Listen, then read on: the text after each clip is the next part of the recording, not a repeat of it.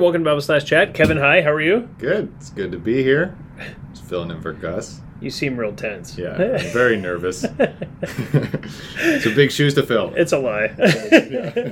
no, you're tense because you're Dutch. Yep, yep. I'm just a stodgy, Yeah. tense Dutch guy. Uh, Van Tongeren actually is Dutch for stick in the mud. No, I'm That's just good to know. I'm just kidding. It's good to know. Anyway, uh, we have a question for you on Oh, for your me? sermon. Yes. Okay. This Sunday. So this last Sunday you talked about. So we've been going through First John. Mhm. We're in First John two. Do not live the world of the things in the world. Mm-hmm. And we talked about the lust of the flesh. And this week you talked. This last week you talked about the lust of the eyes. Yeah.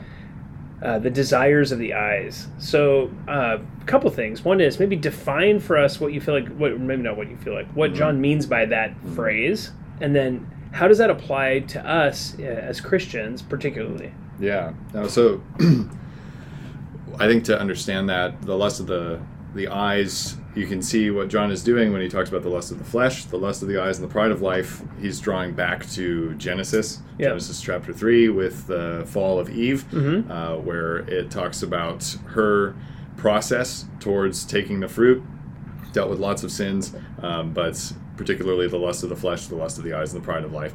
And um, basically, the lust of the eyes in that context is this short sighted, impulsive desire for something that you see that's not based on, you know, what your your eyes spiritually are seeing. It's not based on faith. It's Yeah. not based on that. It's just physically what your eyes are seeing, what's appealing to you, and then your heart just goes after it without thinking. Gotcha. Uh, basically, an impulse buy spiritually. So, um, yeah, it's short sightedness. You lose sight of the bigger picture. We talked about it as like a spiritual portrait mode, Yeah. you know, like uh, on your iPhone, where it's you're hypersensitive to what's in front of you, and you lose sight of the bigger picture, and that's how Satan can tempt us to Mm. buy into things that are actually damaging to us. So um, that's kind of his his shtick. Yeah. Um, but How would that manifest in, like, let's say, in my life? Where Yeah. would I? Where might I see that? I mean, it can honestly be anything. I mean, the we talked about how the market is just geared towards that. It's like built on that. Yeah. Yeah.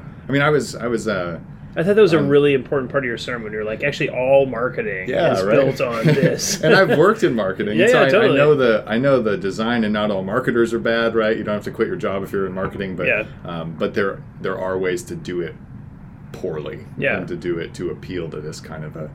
Uh, an impulse, which is really not respecting the person. You know, Right, it's like you want to equip the person to make an informed decision, serve them, help them. Um, but yeah, no, it's everywhere. I mean, I was on uh, Facebook this morning, and I, I just it just stood out to me like, whoa, I'm in that zone again. You Yeah. know, like it's just the ads or whatever it is, they're just coming after me. Yeah. Our phones listen to us; they bring things that are tailored to us. So which is horrible. uh, yeah. yeah. so, so yeah, I mean, it's just it's anything we see, but it, it can just be. It doesn't have to be in the marketplace. That's just how they monetize it. I think Satan benefits really off of when we just do that with anything we see. Yeah. You know, it can be you see someone else.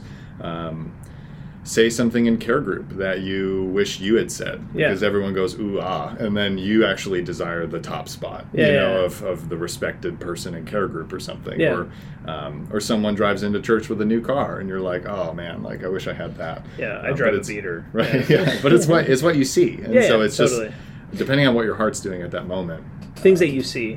So, uh, would we distinguish this, like this desire of the eyes? Is it distinguishable from things like coveting or envy, or I are they sort of the same, like the same sort of mix of sins? Yeah, I think the envy, as Jesus says in Mark seven, it, it arises from your heart, Yeah. and so it's it's this way of desiring. But I think the um, the lust of the eyes is kind of getting a little more at the mechanics of how it works. You Mm. know, with just a short sightedness, uh, um, a distrust in God, and then just kind of how you how you can set yourself up for envy. You know, as if you're operating in the lust of the eyes, then envy is almost inevitable. It just breeds envy or covetousness or jealousy or Yeah. whatever that is. So I think I think that's that's at least how I think about it. Um, Yeah, that makes sense. Trying to fit those things together. I think John's speaking kind of like how you use your eyes. Yeah, you yeah. know? Like root level, Yeah. sort of what's happening in your Yeah. eye and, and with your eyes. So then, okay, so uh, super helpful, by the way. Thank you. So if you, so uh, obviously, um,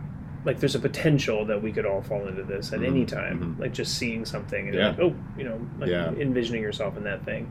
So what? How, how do we fight this in our hearts when we find ourselves in those positions. Yeah, I think it is really cool to see what Christ showed us Yeah. in Luke 4. He goes through the same three temptations Mm. where the way Luke describes it, it's the lust of the flesh, lust of the eyes, and the pride of life.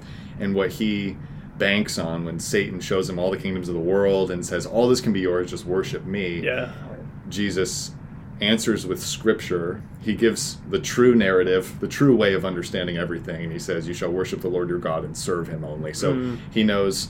I'm not going to give myself to you. You know, I'm Mm. not supposed to do that. I'm Yeah. supposed to give myself to the Lord. Yeah. Um, and he has faith that God is good to him in that because he's his God. Yeah. Um, and so to know, I think the simple answer is to trust in the goodness of, of God to us, um, to where we, we then see our circumstances in a way that helps us to interpret them as God's goodness to Yeah. us rather than simply focusing on what we don't have Mm. and trying to think something false about God, like Yeah.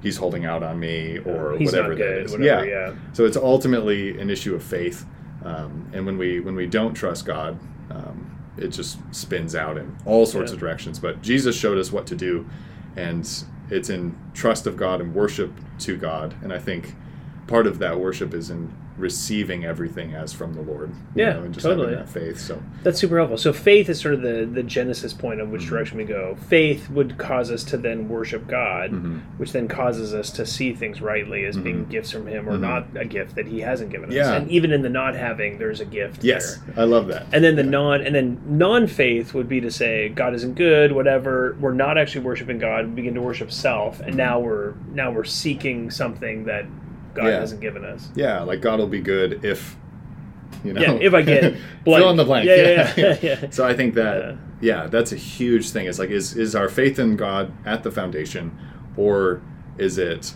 Well, I just want that. I'm just living impulsively on my eyes, and then God is like a servant to that. Yeah, you know, and he- totally. he, serves me. Um, I think that's that order is just key. So, yeah, I think what's really sweet is when we try to press it into the details of our lives and we see what we have been given, and it kind of, in one sense, really brightens up our view of, Yeah. hey, I have this phone. You know, I Yeah. have. I have these clothes, I have this family, I have whatever, you know, and you just Yeah. think through that in a way where you start to receive it as gifts. And I would say to anybody who's, you know, finding themselves impulsive, I think a really helpful piece of advice is just to start small Yeah. and just start seeing things that you find attractive or that you find pleasure in and just see it as a gift of God. Yeah. You know, start there and then kind of work that out Hmm. um, to other things. That'll help build that discipline, I think, of being able to say that when times are hard. Yeah, when things are when, difficult. Yeah. Or when you do see something that you don't have, or Yeah. there's a situation Yeah. that faces you that way. Because it's true. I mean, we have like I don't have the physical skills of certain athletes, and Yeah. you know whatever it is, right? You know, For sure. It's just we can always compare. I do. Yeah, yeah. it's like the Sneetches right? For Yeah. Dr. Seuss, it's like, well, I don't have a star. It's like, well, They're you know. best. So That's one of the most amazing. He was a very wise man. Yeah, I don't have that shirt. I like your oh, shirt. Oh, thank you. It's Well, very nice. You're a snazzy dresser. Oh. I'm not gonna lie. Wow, my uh, my wife has good taste. there you go. Very good. Well, I hope that's helpful for you on the lust of the eyes. Uh, Kevin, thanks for sharing with us. And uh, if you have any questions, you can always email us at info at faithbibleoc.org. Thanks so much.